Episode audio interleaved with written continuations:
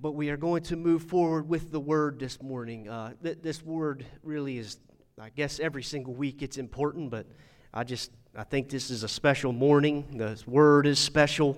Um, on our Sunday evenings, we have been doing, and many of you know this, um, we've been doing our Overcomer study over there next door, which will be back there this evening for week three. But the Overcomer series has been about each week.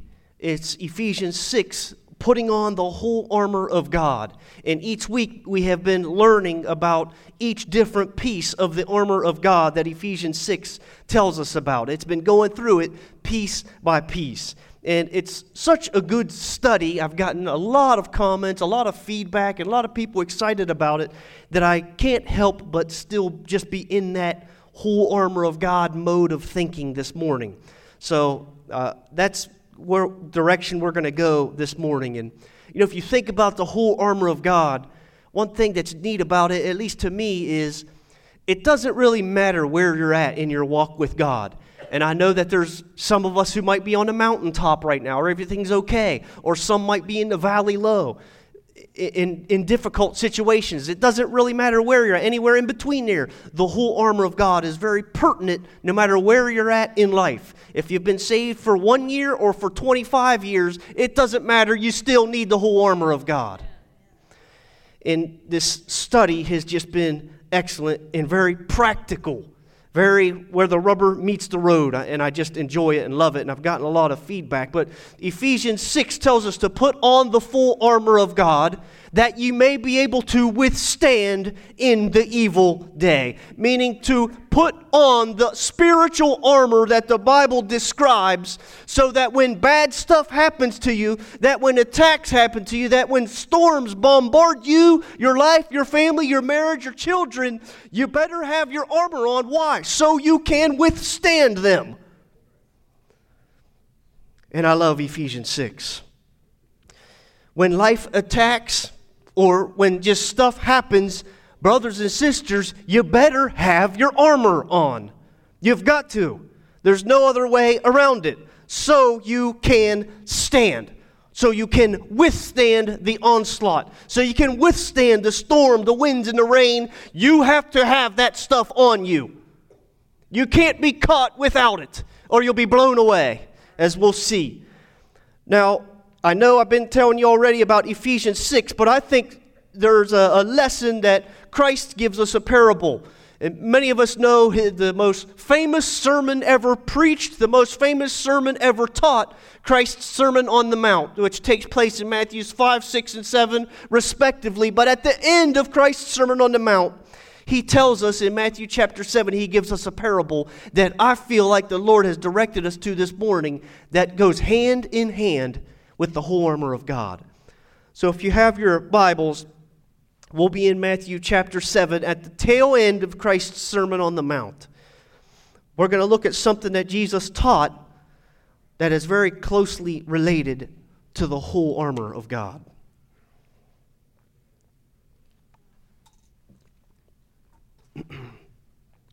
Matthew chapter 7, verse 24 says this Therefore, whosoever hears these sayings of mine, remember, this is Jesus. Whoever hears these sayings of mine and does them, I will liken him unto a wise man which built his house upon a rock. And the rain descended, and the floods came, and the winds blew and beat upon that house, and it did not fall, for it was founded upon a rock. Listen, and everyone that hears these sayings of mine and does them not, shall be likened unto a foolish man which built his house upon the sand. And the rain descended, and the floods came, and the winds blew and beat upon that house, and it fell, and great was the fall of it. Now, there's a whole awful lot in this parable that we can gather, that we can gain from it, and it's very much so worth a closer look. So, brothers and sisters, we have two houses Christ is telling us about here. Okay? These two houses, and first of all, I ask ourselves, what do these two houses represent? Okay? A lot of times I think, well, we look at this and we think, well, the Lord Jesus is talking about two households or something. But, but I, I would tend to disagree with that now because Christ says, I will liken him unto a wise man, whoever hears these sayings of mine. So, in this parable with the two houses, the house represents an individual person. Okay? The house represents a person. Each and every individual person is what the house is in this story. N- not necessarily a family, not a married couple. I think we look at it, we think it means a household. But that's not so. He's talking about the man that hears these sayings and does them, I will liken him unto. Or the man that hears these sayings and doesn't obey them, I will liken unto him unto a foolish man. So these two households, Christ is drawing an analogy. He's telling us a parable of two different men one that heard and obeyed, and one that heard and didn't obey. So, two different individual people. And first, let's take note that the same thing happens to those two individual. You notice what it, it doesn't say anything about, well, one of them was saved, so nothing bad happened to him. It doesn't say that. The same exact thing happens. Whether you pray, whether you read every day, whether you get up every morning and you worship the Lord, it doesn't matter. Stuff is still going to happen. In this life ye shall have tribulation. Stuff is going to happen. No matter how much you believe, it's going to happen to you. Winds and rains and storms, they will land on you at some point. I think that everyone in here can agree with that. At some point, everyone in here has been through a storm. I know for a fact there's many people even now going through difficult storms in their life. That's just the way it is. That's reality. It does not say that if you are a Christian, no rain or flooding or winds will come and beat upon your house. It doesn't say that. It says the rains descended, the floods came up, the winds blew and beat upon those two houses. So whether you believe or you don't believe, that stuff's going to happen and life is going to beat on you sometimes. It's going to come and it's going to club you. No matter how much you say, I love you, Jesus, I believe in you, Jesus, life is going to come. Winds and storms will come. Actually, the Gospel of Luke, which records this same parable, it says that the winds came up and beat vehemently upon that house. Meaning it wasn't just a little gusts here or there, but these winds were raised up against this house to intentionally try and destroy it. So, whether you're saved or not, you will have battles land on your lap. It, it breaks my heart, but there's a, another family from here in New Hope that I just learned a few days ago that I call them bombs, okay? Bombs just blow up right in their face. Didn't ask for it, didn't plan on it, didn't expect it, but another bomb. Yet another family going through stuff. Stuff happens, stuff lands on your lap. I know that every one of us can say amen to that. In this life, you'll have joy and you'll have sorrow, won't you? You'll have laughter sometimes and you'll have tears, won't you? I think we can all say amen to that. Now, listen, we got to remember Christ is speaking in a parable, you know, an analogy, an allegory, if you will. So we have to ask ourselves, you know, okay, what does these winds and rains and flooding, what do they represent? What does he mean? Brothers and sisters, we know what it means. It, it, means reality. It's what real, it's what we find happens to us human beings. We're frail bodies, things go wrong, we live in a fallen world. The winds and the rains and the storm and the flooding, they represent pain, suffering, tears, death and disease, broken dreams, broken promises, hurts, anguish, lost opportunities relationships that are broken, you name it, it represents all the junk that happens to us. That's what the wind and the rain and the Lord is saying. Here, let me tell you what it's like. It's like one wise man who heard and obeyed, and his house was beat upon. Luke says, beat vehemently upon. It's all this junk, whether you're saved or not, in this life you'll have tribulations. Many times the wind and the rain and the flooding and all this stuff that beats upon us, I, I believe they're attempts of the enemy that he rises up a strong wind to beat on you, that he sees you, he comes across your path, he sees your house, and he says, I'm going to rise up a flood against this house, and I want the wind to beat this house down. I want to see it collapse. They're the enemy's attempts to destroy you. The floods and the winds and the rain is, the enemy's attempts. He comes lurking around and he sees these floods and he sees these bad circumstances and things we view negatively as opportunities to destroy you and bring you to ruin. The Gospel of John tells us the thief comes not but to steal, kill, and destroy. That is the enemy right there. In a nutshell, that's him. Steal, kill, and destroy. That is his plan for your life. And he'll raise up a flood against you to try and accomplish it. He'll raise up winds against you to try and accomplish it. He comes to steal, kill, and destroy because he's a thief. He wants to beat upon you. His goal is knock your house down, to knock you down, to knock you off the stance that you've made that Jesus Christ is the Lord. He wants to knock you off that. His goal is to destroy you. His plan for your life is to ruin you, to bring you to ruin. He wants to erode your faith that Jesus Christ is the Lord. He wants you to cease and desist from serving God in any capacity. That's what he's trying to accomplish. So he raises up a wind and he sends it and says, Let's see what this does. The winds and the rains and the storm are the enemy's attempt to get you to stop serving the Lord. He aims to stop you from reading your Bible. So he raises up a wind. He aims to stop you coming to Bible study. So he raises up a flood. He throws this stuff off you, then he stands back to see if it hits you and knocks you down and collapses you. You see, you have to understand you have an enemy. He loves it when you're confused. He loves it. He smiles when you're filled with anxiousness. He enjoys it when you're depressed. Dis- depressed. He considers himself successful when he segregates you from the body of Christ. When he pulls you away from the rest of the flock, he, he is successful. You don't need to go to church today. Those people are hypocrites. Pastor don't even love you. He don't even care about you. Prayer doesn't work. Here, just stay away then the devil loves that. He smiles. He's accomplishing what he set out to do. When you quit coming to church, the devil looks back and says, Mission accomplished. You see, the enemy relishes, he just relishes the fact when you're filled with anxiousness, when you're depressed, when you're filled with fear, and he loves it. He loves it. See, it's funny to the enemy when he comes and he steals away your joy. He, he enjoys it when he has stolen your peace. Oh, he's here to rob from you, to steal from you, and to leave you for dead. That is what the enemy wants for you. That is what he wants.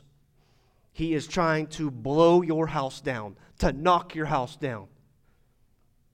He does not want you to have peace. He does not. I, I see it all the time.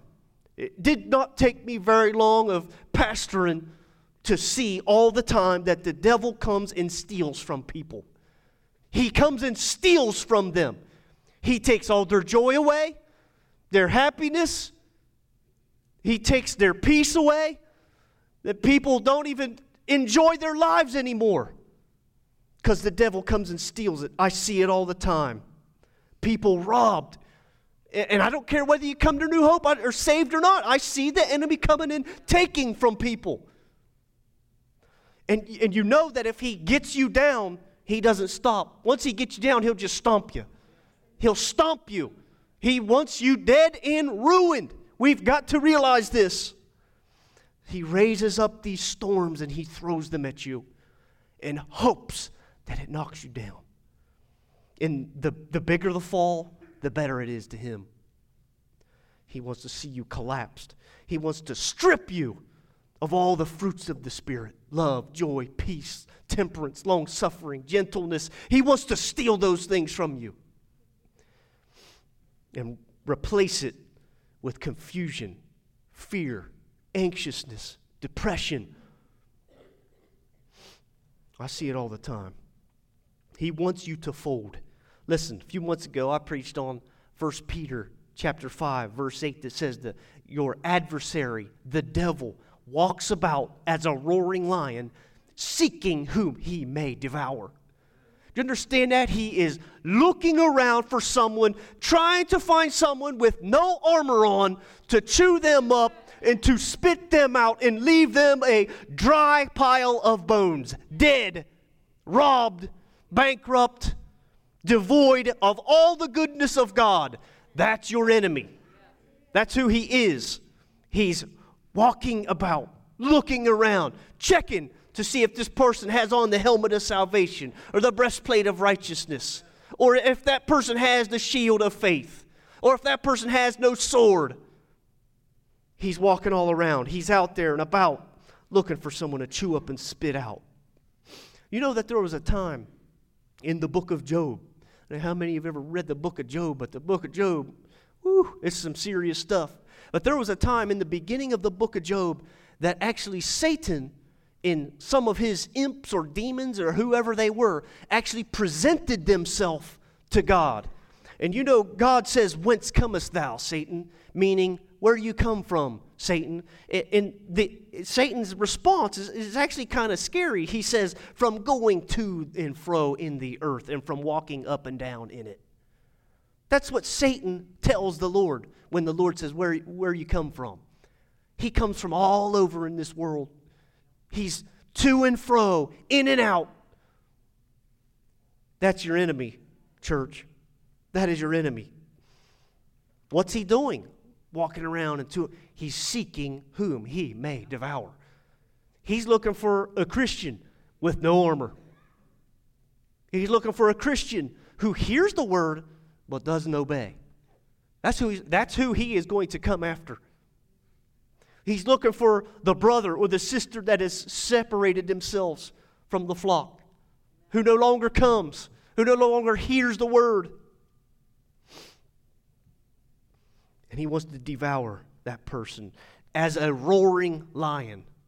He wants to attack that person, seeking whom he may devour. Brothers and sisters, I, hate to tell you this, but sooner or later you're going to cross paths with him. He's going to throw a bomb at you. He's going to raise up a wind against you, your family, your children. He is going to throw something. He's going to throw a fiery dart at you as hard as he can and as fast as he can, maybe even as many as he can to try and destroy you, to try to pierce your heart, to try to break you. And I'm wondering this morning are you prepared? Do you have your armor on? Well, how do I get prepared? You put on your armor. You put on the armor that Ephesians tells us about. On Sunday evenings, we're going through it. Each piece we're learning about. Let's, let's go back to our parable. Okay, so one of these house, remember the house represents an individual person. One of them stands and one of them falls. As a matter of fact, Jesus tells us of the house that fell, he describes it and he says, Great was the fall of it. Meaning, it didn't just kind of lean to one side, it didn't just kind of implode. It was a big, catastrophic implosion of the house. In other words, it was destroyed. When winds came to the house of the man that built his house on the sand, it was catastrophic destruction. Other translations of the Bible say it collapsed with a great crash. Why? What was the difference between the two houses in this parable? You know, Christ tells us the difference. Back in Matthew 7 24, it says, Therefore, whosoever hears these sayings of mine and does them, I will liken him unto a wise man which built his house on a rock. Back Matthew 7 26 says, And everyone that hears these sayings of mine and does them not shall be likened to a foolish man which built his house upon the stand. The, the wise man hears and does the teachings of Jesus. The foolish man hears too and just doesn't do them.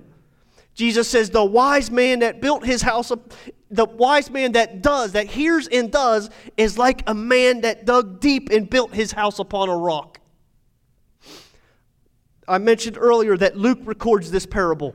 Listen to the words that Luke uses. And we know that Luke was actually a physician, and they believe that Luke was a learned man, and therefore some of Luke's writings are very detailed. So in Luke chapter 6, verse 48, it says, He is like a man which built an house and digged deep and laid the foundation on a rock. So the first man, the one whose house who didn't fall, this man dug deep and built his house upon a rock. This man had a foundation, meaning he heard the words of Christ. He didn't only hear them, but he took in, he subscribed to the words of Christ. He took them and hid them in his heart. He obeyed the words, he loved the words of Christ. He dug deep. He got his roots deep down until he had a sure foundation. He understood it. He knew it. He knew what the word said. And he had deep roots into it. And then, when he had that foundation, he knew why he was saved. He knew what he was saved from. He knew what he deserved in his life. He knew he was a sinner. He knew the foundation. He dug clear down so that he understood that stuff, and then he built upon that house, upon that foundation. Now, I'm sure his house took a lot longer to build than the other guys. The other guy just came along and immediately started building his house.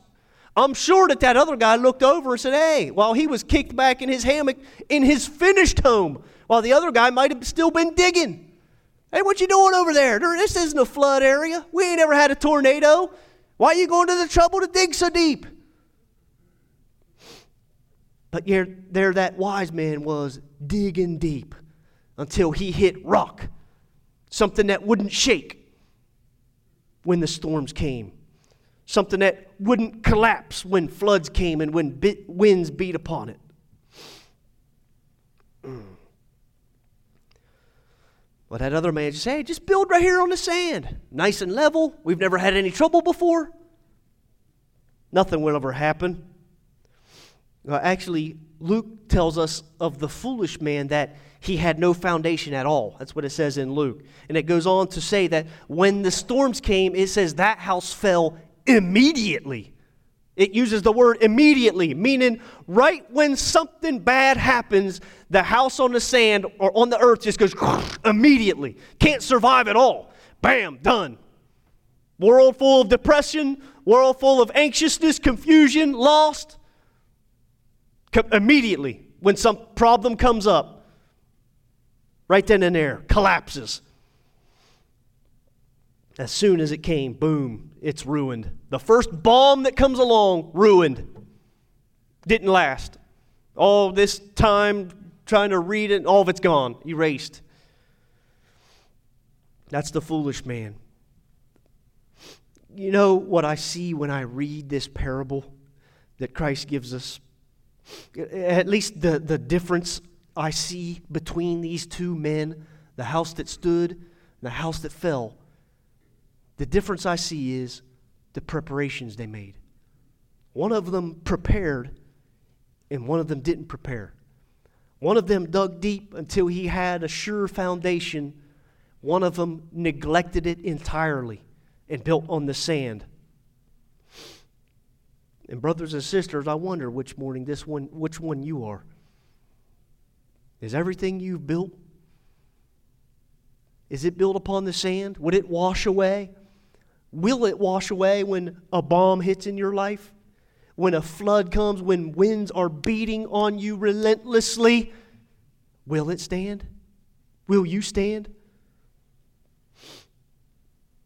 Because hmm. listen, when bombs come to you, I will do my very best to encourage you, to pray for you to, to go through the Word and maybe share some scriptures with you, I will do that. But you have to put on the armor. You have to. I can't come and put it on you. You have to put it on. Because if you don't put on your armor, you're going to crumble. Your, and great will be the fall of it if you don't put your armor on. You know why I believe the Lord put this parable in my heart this morning? It's because I see the same two different kinds of people over and over. I see it over and over. There's two kinds of people in this ministry I'm meaning. Not necessarily out in the world. In this ministry, I see two different kind of people. I see people take tremendous bombs over and over. We, and we do. We have such, some folks in here are going through some things I hope I never have to go through. Never, never in a million years. But yet those people are going through them. People go through terrible storms, terrible things, horrible things. But the first kind of people, and I can't hardly explain this, but they still have joy. They do. I have seen it on their faces. I have looked deep into their face and they still have peace. They still come to church and have a smile. They still come to church even though they're in a terrible situation. I look on them with my own eyes and I see them raising the Lord, worshiping Him where everything that the enemy has attempted to throw at them the winds and the storms and the rain and he has thrown fiery darts and he's kicked them and punched them and done everything that he can. But they still have peace. They still have joy. They still have meekness. They still have temperance gentleness. They still have it. I've seen it with my own eyes. There's two different kinds of people even in the midst of it. Their worship is still sweet. They're still sweet people to be around, maybe even sweeter than they were before the storm came. It's difficult to understand, I know, but I see it with my own eyes. It's like the devil tried his best to steal and to kill, but fails. His storms don't knock them down. They still believe Jesus is Lord and I will serve him, live or die. They belong to the Lord. Why? Because their foundation was too strong.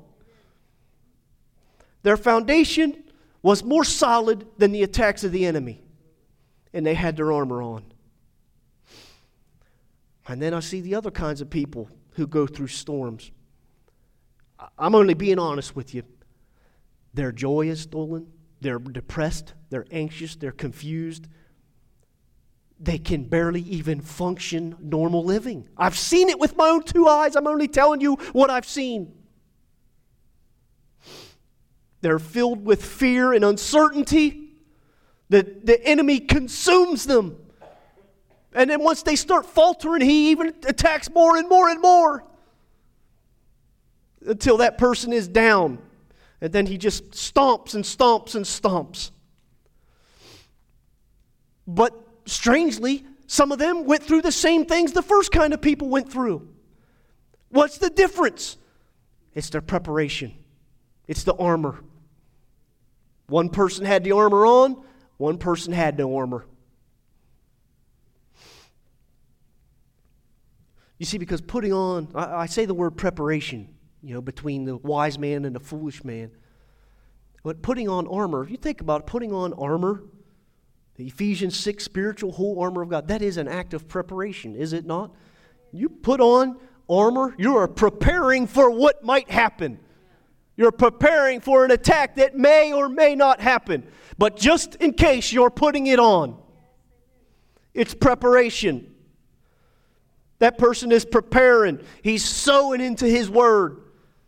He's looking and he's saying, What's it say about this? How do I get on this? How do I have loins girt about with peace or truth? How do I have the breastplate of righteousness? How do I get that on? What's it mean? The first person prepares and he knows and he's going through it and he's putting those pieces on. Tonight, we learn about the third piece of armor. The Bible says, Have your feet shod with the preparation of the gospel of peace. You know, I, I watched the video. I guess I don't want to get too ahead of myself for this evening, but fantastic. That's all I got to say. Each week that goes by, I'm like, Yeah, this is the best one. No, this is the best one. And the next week, this is the best one. The Bible says, Have your feet shod with the preparation of the gospel of peace. And, it, and back then, the Roman soldiers had a, a sandal type boot. And you know what it was made for? It is made for stability in battle. And yet, the Bible says, have your feet shod with the preparation of the gospel of peace, meaning when a battle happens, you will have stability. You will have peace in the midst of a storm. So that's why the Bible says, equip this. The gospel of peace. That's this evening. Just fantastic. I love it. Brothers and sisters, I'm putting on my armor. And my armor's staying on. It's going to stay on. Let's think about it for a moment from the, the enemy's perspective. Who would you go after? If it's your mission to kill, steal, and destroy someone, are you going to pick a tough looking dude that's got all kinds of thick, tough, gnarly looking armor?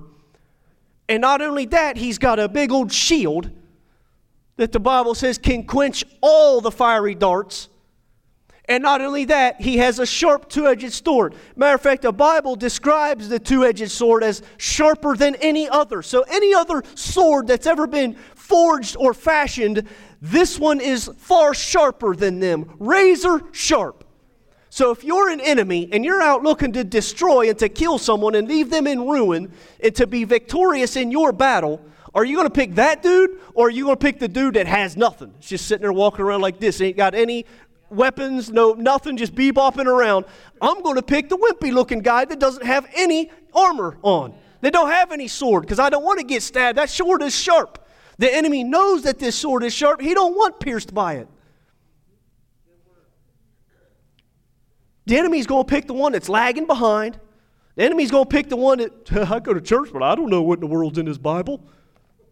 That's who he's going to pick.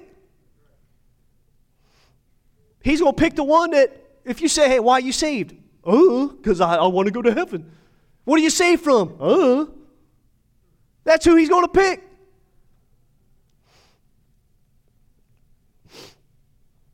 He's going to pick the one that don't have no weapons and no armor. If I can bring this to a close now, I, I just believe I need this message this morning, but I know there's so many folks that need this message this morning. Church, put your armor on. Put your armor on. Put that helmet of salvation on. Put the breastplate of righteousness on. Protects all your vital organs. Put your armor on. If I can call Rod and the band, make their way back up here, please.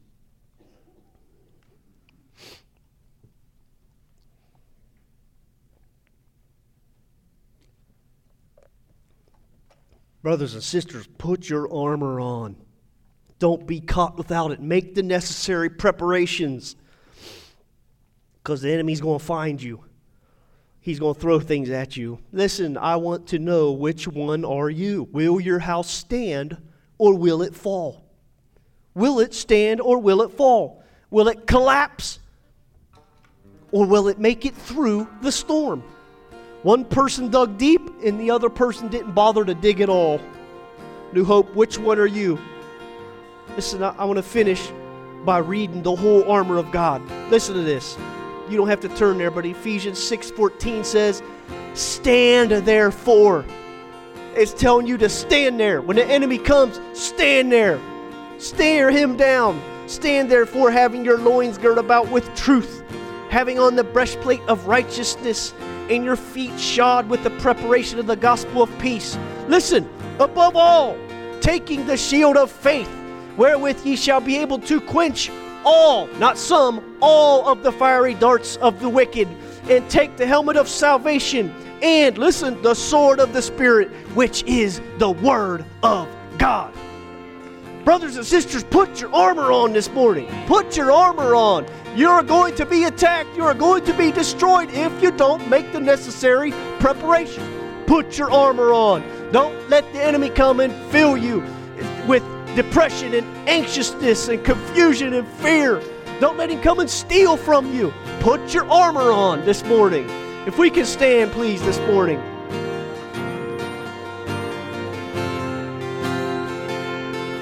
Church, put your armor on this morning. Father God, I pray that every single individual in here equips the essential pieces that you told us about in Ephesians 6. You have instructed us to put this armor on, Lord. I love Ephesians 6. I love every single piece of it, Lord. I pray that every single person in here don't just have some of it on, but has all of it on, Lord. Equip us with our shield, Lord. Let us hold the shield up when the enemy throws fiery darts, Lord. And the shield is our faith, it's our belief in Jesus Christ. Let us stand behind that, and it will block the fiery darts, all of them, Lord. Won't be a single one of them come through and pierce us, Lord God, and kill us and destroy us, Lord God. Lord, help us to swing that sword of the Spirit, Father God. Albeit some of us may swing clumsily, Lord God, and goofy looking, but Lord, if we just taste one small victory, I pray that those that are under attack this morning taste one little victory of how sharp the sword is, Lord God. That when the enemy comes and attacks, we tell him a Bible scripture just like Jesus did. When Jesus was tempted in the wilderness, he swung his sword and pierced the enemy and made him flee for a season. Lord, teach your people to fight. Teach your people to put on that armor, Lord God. Teach it in Jesus' name. Church, these altars are open, and let's worship one last time before we go. Hallelujah.